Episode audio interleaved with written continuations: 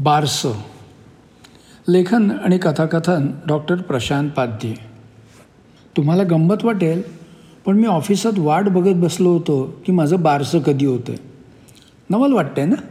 माझं वय अडतीस वर्ष आणि अजून माझं बारसं झालेलं नाही. असं तुम्हाला वाटणं साहजिकच आहे पण मी ज्या ठिकाणी काम करतो आहे तिथे प्रत्येक नव्या कामगिरीवर जाताना माझं बारसं होतं. माझं नाव बदललं जातं. त्यानुसार माझा पेहराव भाषा देहबोली सगळं सगळं बदलावं लागतं. साधारण तीन ते चार आठवड्याआधी मला कळवतात की मी कोण असणार आहे कुठल्या प्रांतातला कोणत्या जातीचा आणि कोणत्या धर्माचा असणार आहे. तशा मला तशा मला एकोणीस भाषा येतात. पण एखादी खास कामगिरी असेल तेव्हा मला त्या भाषेचे बारकावे शिकवले जातात उच्चारांची पद्धत शिकवली जाते. मला self defence martial art karate आणि बंदूक चालवण्याचं प्रशिक्षणही दिलेलं आहे. मी जात्याच हुशार आणि शिवाय आय एस केलेलं. तेही गोल्ड मेडल मिळवून. त्यामुळं मला बऱ्याच गोष्टी पटकन जमायच्या. पण याचं डिसॲडव्हान्टेज म्हणजे मोठमोठी जबाबदारीची कामं सातत्यानं माझ्यावर येतात. अर्थात मी त्याबद्दल कधीच नाखुश नसतो. गंमत म्हणजे मला म्हणजे खऱ्या आशुतोष मराठेला एक वर्षापूर्वी पद्मश्री मिळाली. पण कुणालाच माहीत नव्हतं की हा कोण आणि याला कशाबद्दल ही उपाधी बहाल करण्यात आली आहे. माझी खरी ओळख माझी बायको सोडून कुणालाच नाही आहे खरं तर मला भारतीय जेम्स बॉन्डच म्हणायला हवं. मी घरी येतो तेव्हा माझी दाढी खूप वाढलेली असते. अर्थात ती खोटी दाढी असते कारण मी खरा कसा दिसतो हे कुणाला कळू नये हाच त्यामागे हेतू असतो. मी एक दाढीदारी मुस्लिम माणूस असून एका हिंदू बाईशी लग्न केलं आहे असाच सगळ्यांचा भ्रम व्हायला हवा हेच सातत्यानं पाहिलं जातं आणि ते उत्तम रीतीनं जमवलं जातं. आत्ताच्या कामगिरीसाठी आधी मी गोंडवी भाषा शिकलो. गोंडवी नावाची भाषा आहे हेही अगदी हाताच्या बोटावर मोजता येईल इतक्या लोकांना माहीत आहे. जरी मी ही भाषा अवगत केली होती तरी कामगिरी दरम्यान मात्र मला आपल्याला ही भाषा अजिबात कळत नाही हेच भासवायचं होतं. जेम्स बॉन्डप्रमाणे माझी तयारी करून घेतली जायची. यावेळी माझा सामना होता गोंडवी जमातीच्या आदिवासी लोकांशी. खरं तर ते नक्षलवादी गटात सामील झालेले होते. ही गोंडवी जमात अतिशय कडवी म्हणून ओळखली जायची. एखादी गोष्ट करायची म्हटलं की ते करणारच मग त्यात जीव गेला तरी बेहत्तर. आबू घाटी हे त्यांचं मुख्य ठिकाण. पण अवलिया भातक्या कुराडीपर्यंत त्यांची वस्ती पसरलेली होती. सगळा डोंगराळ भाग. आजकाल थोडेफार रस्ते आहेत पण रस्ते करायला पण कुणी यायला तयार होत नाही कारण या गोंडवी जमातीचा त्याला असलेला विरोध. त्यांना सतत भीती असते की आपली जमातच नष्ट केली जाईल आपली संस्कृती संपवली जाईल. त्यांना प्रगती आणि गिळंकृत करणं यातला फरक कळत नव्हता. कारण काही मतलबी राजकारणी त्यांना मुद्दामून अंधारात ठेवून त्यांची दिशाभूल करत होते.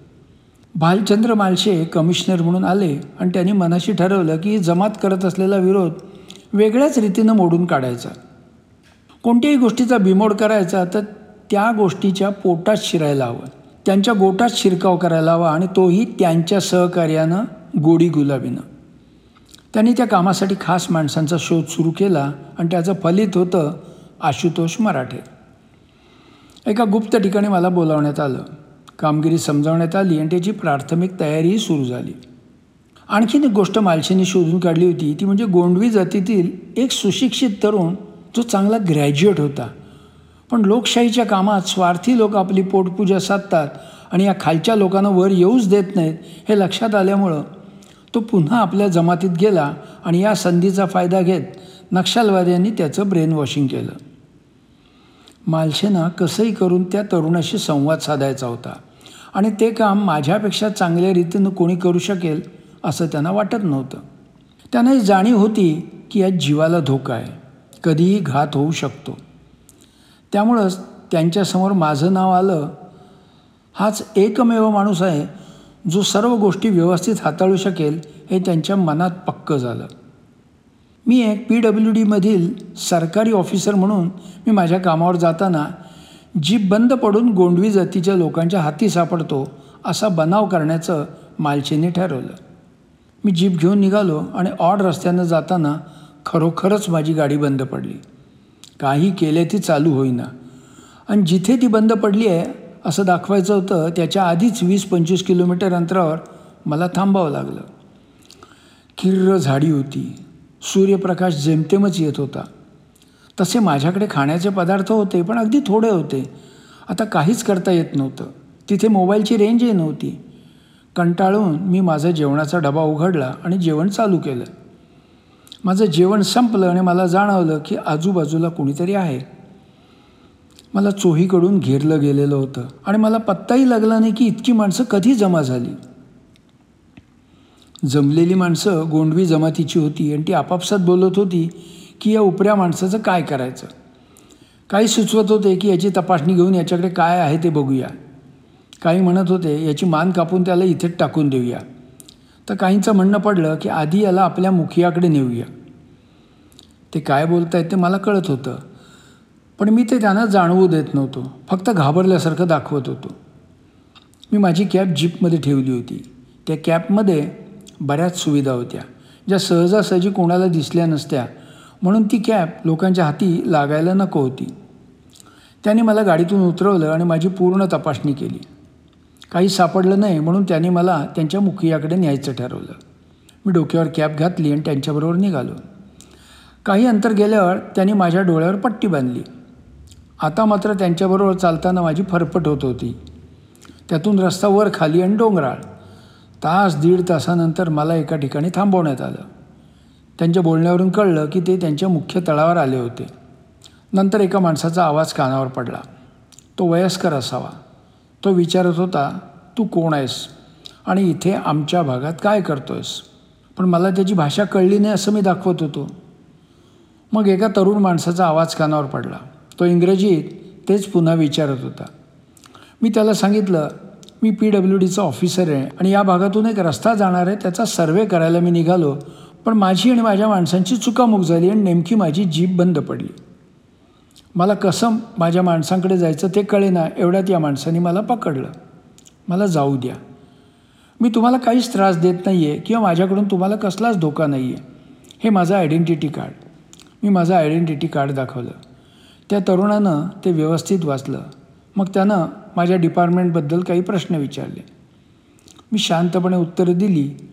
आणि जेव्हा त्याची खात्री पटली तेव्हा त्यानं त्याच्या मुखियाला सांगितलं की हा खरोखरच पी डब्ल्यू डीचा माणूस आहे. मग ते दोघे आपापसात काहीतरी बोलले आणि त्यांनी माझ्या डोळ्यावरची पट्टी सोडली. त्या तरुणानं सांगितलं की तुला काही दिवस इथे थांबावं लागेल. तुला सोडण्याच्या बदल्यात आम्हाला आमची काही माणसं जी पोलिसांनी पकडली आहेत ती सोडा अशी अट घालावी लागेल. आणि जर त्यांनी आमची माणसं सोडली तर आम्ही तुला सोडू. तोपर्यंत तुला इथे राहावं लागेल. जर पळून जायचा प्रयत्न करशील तर प्राणाला मोक्षील साहजिक मला तिथेच राहावं लागणार होतं. पर्यायच नव्हता. मग मी त्यांना विनंती केली की मला बाकीचे लोक काय बोलतात ते कळत नाही. म्हणून मला तुझ्यासोबत राहायला देशील काय? त्यानं मुखियाची परवानगी घेतली आणि मी त्याच्याच खोलीत राहायला लागलो. नंतर मला कळलं की त्याचं नाव लक्ष्मण आहे. लक्ष्मण तसा बोलायला चालायला व्यवस्थित होता. शिक्षणाचा परिणाम जाणवत होता. दिवसभर विशेष काही काम नसल्यामुळं आम्ही बराच वेळ बोलत बसायचो. लक्ष्मण त्याची मतं मांडायचा. शक्य असेल तर ती मी खोडून काढायचं. कधीकधी लक्ष्मणचं म्हणणं मान्य करून सिस्टीममध्ये काय बदल व्हायला हवेत याबद्दल चर्चा करायचो. तो नेहमी सरकारची दडपशाही करप्शन याबद्दल बोलायचा. त्याला करप्शनचा भयंकर राग होता. त्याच्या म्हणण्यानं करप्ट माणसाला मृत्यू हीच एकमेव शिक्षा असायला हवी. कायद्याची अंमलबजावणी ही जात धर्म पंथ याच्याशी बिलकुल निगडीत असता कामा नये. लक्ष्मणची मतं परखड होती. मला त्याच्यात लिडरशिप जाणवत होती. नक्की या पुढे फक्त त्यांच्याच जमातीचा नाही तर एक सर्वांचाच चांगला नेता होईल. मी त्याला तसं बोलूनही दाखवलं. आडून आडून सुचवलंही की तूच या जमातीचा लीडर व्हायला हवंस. यांना अज्ञानाच्या खाईतून बाहेर काढायला हवंस. तुझ्या शिक्षणाचा ज्ञानाचा सदुपयोग करायला हवास. लक्ष्मणला मनोमन पटायचं पण तो तसं दाखवायचा नाही. त्यांच्या जमातीतल्या काही चुकीच्या प्रथा आणि विचारसरणी त्याला पटायच्या नाहीत पण त्याबाबतीत तो काही करू शकत नव्हता. एक दिवस रात्री मला राहुटीबाहेर जरा कुजबूज ऐकू आली. मी हळूच कनात बाजूला करून पाहिलं. एक शर्ट पॅन्ट घातलेला माणूस मुखियाशी बोलत होता. त्यानं त्याला एक पुडकं दिलं आणि तो गेला. तो गेल्यावर मुखियाने पुडकं उघडून त्यातल्या नोटा मोजल्या आणि त्याच्या खास विश्वासू माणसाजवळ त्या त्याच्या खोलीतल्या तिजोरीत लपवून ठेवायला दिल्या. आणि तिजोरीच्या किल्ल्या परत आणून द्यायला सांगितल्या हे असं नंतर दोन तीन वेळा घडलं. मी त्याचं माझ्या घड्याळातल्या कॅमेऱ्यानं शूटिंग करून ठेवलं. नंतर एक दिवस मला कळलं की मुखियाला लक्ष्मण डोई जड होईल असं वाटत आहे आणि त्याला मारण्याचा त्याचा डाव आहे. लक्ष्मण नेहमी आपल्याजवळ एक रिव्हॉल्वर बाळगायचा. फक्त सकाळी माझ्याबरोबर नाश्ता करताना ते त्याच्याजवळ नसायचं. एक दिवस असेच आम्ही कोवळ्या उन्हात रावटी बाहेर नाश्ता करायला बसलो होतो. उन्हाची तिरीप डोळ्यावर येते म्हणून मी माझी कॅब घातली होती. तेवढ्यात एक माणूस मुखियाची चिठी द्यायला आला. त्यानं चिठी दिली आणि लक्ष्मण काय निरोप देतो याची वाट बघत थांबला. पण मला त्या माणसाच्या चेहऱ्यावरचे भाव काहीतरी वेगळंच सांगत होते. त्याच्या हालचाली संशयास्पद वाटत होत्या. मी सावध होऊन पाहत होतो. मला त्या माणसाचा हात त्याच्या खिशात जाताना आणि हातात पिस्तूल घेऊन बाहेर येताना दिसला. आम्ही डोळ्याची पापणी लावण्याच्या आत माझ्या कॅपवरचं कानाजवळचं बटन दाबलं. तो आलेला माणूस धाडकन मागे कोसळला. लक्ष्मणने दचकून मागे पाहिलं तर तो निरोप आणणारा माणूस मरून पडलेला होता. त्याच्या छातीजवळ एक बारीक जखम दिसत होती. लक्ष्मणला कळेना की हा माणूस मेला कसा? याला कुणी आणि का मारलं? मीच आपणून त्याला सांगितलं. मी त्याला मारलं आहे तो तुला मारायला आला होता. त्याच्या हातातलं गावठी पिस्तूल बघ. अरे पण तू कसं मारलंस? तुझ्याकडे तर काही हत्यार नव्हतं. जेव्हा तुला तपासलं तेव्हा तुझ्याकडे काहीच नव्हतं. आणि तुला कोणी सांगितलं की तो मला मारायला आला होता? मग मी त्याला सांगितलं की मुखियाला तू नको आहेस. त्याला सतत भीती असते की तू त्याला त्याच्या मुखियाच्या पदावरून कधीही हाकलशील. त्यामुळं तू त्याच्या रस्त्यातील काटा झाला आहेस लोक तुला मानतात हे त्याला आवडत नाही. पण तू कशावरून म्हणतोस? मग मी त्याला माझ्या घड्याळात रेकॉर्ड केलेल्या काही क्लिप्स दाखवल्या. त्याला हळूहळू पटू लागलं. पण तू कोण आहेस? नक्कीच तू पी डब्ल्यू डीचा माणूस नाही. सांग नाही तर मी तुला जिवंत सोडणार नाही. तो एकदम उठला आणि त्यानं माझी कॉलर पकडली. मी शांत होतो. माझं नाव मी आधीच सांगितलं आहे माझं आयडेंटिटी कार्ड पण दाखवलं आहे फक्त सांगितलं नव्हतं की मला तुमची भाषा कळते. म्हणून तर तुला मारण्याचा डाव मला कळला. ठीक आहे पण मला अजून कळलं नाही की तू त्या माणसाला कसं मारलंस. मला सरकारनं ही खास कॅब दिली आहे. त्यात काही खास सोयी आहेत. त्याद्वारेच मी त्याला मारलं. त्यानंतर लक्ष्मणचा माझ्यावरचा विश्वास वाढला. त्याने एक प्लॅन आखला. मला मुखियाकडे पाठवलं आणि सांगितलं की तुला गोंडवी भाषा कळते हे तू त्याला सांगू नकोस. आणि त्याच्याशी इंग्रजीत बोल. त्याला शब्दात गुंतवत राहा. मग मी बघतो काय करायचं ते. काही वेळानं मी मुखियाच्या राहुटीत गेलो. त्याच्याशी इंग्रजीत उगाचंच काहीतरी बोलत राहिलो. त्याला मी काय म्हणतोय ते कळेना. तेवढ्यात लक्ष्मण तिथे आला. मुखियानं त्याला सांगितलं की हा माणूस काय म्हणतोय ते जरा मला सांग. मी लक्ष्मणशी बोलू लागलो. तो ऐकल्याचं दाखवत सभोवर लक्ष ठेवत होता. एवढ्यात हळूच दोन माणसं त्याच्यामागे येऊन उभी राहिली. मी लक्ष्मणला खूण केली आणि त्यानं हातातल्या रिव्हॉल्वरनं त्यातल्या एकाला टिपला पण दुसरा त्याच्यावर धावून त्याची मान पकडून ती फिरवून कमांडो माणसाला मारतात तसा मारायला बघू लागला. मुखिया त्याला प्रोत्साहन देत होता. मग मात्र मी शांत बसू शकलो नाही. मी माझ्या कॅबची दिशा ॲडजस्ट करत कानाजवळचं बटन दाबलं. कसलाही आवाज झाला नाही. तो लक्ष्मणवर अटॅक करणारा माणूस मागच्या मागे कोसळला. आता हे सगळं अनपेक्षितरित्या घडल्यामुळं मुखिया क्षणभर चकित झाला. पण लगेच सावरत त्याने लक्ष्मणवर सूर्यानं वार करायचा प्रयत्न केला. मी पुन्हा कॅपवरच्या बटनाचा वापर असा केला की मुखियाचा हातच जायबंदी झाला आणि तो जमिनीवर पडला. आता लक्ष्मणला सगळ्या गोष्टींचा अंदाज आला आणि मी जे सांगितलं ते खरोखरच त्याला पटलं. त्यांना लगेच उठून मुखियाची गठडी वळली रिव्हॉल्वरची गोळी त्याच्या छाताडाच्या आरपार पाठवली. एकंदरीत जे झालं ते चांगलंच झालं. लक्ष्मणला त्याच्या आजूबाजूला काय चाललं ते कळलं. नक्षलवादाचा पोकळपणा कळला. आपला मुखिया आपल्या जमातीच्या लोकांना मूर्ख बनवून स्वतःचा फायदा करून घेत होता. त्यांना अज्ञानी आणि दरिद्री ठेवत होता हे कळलं. मी लक्ष्मणला काही सरकारी योजना सांगितल्या.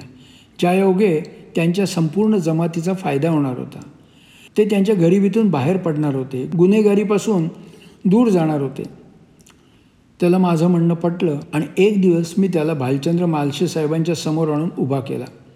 ते खुश झाले. आता मी पुन्हा वाट बघतोय. माझं बारसं कधी होतं आहे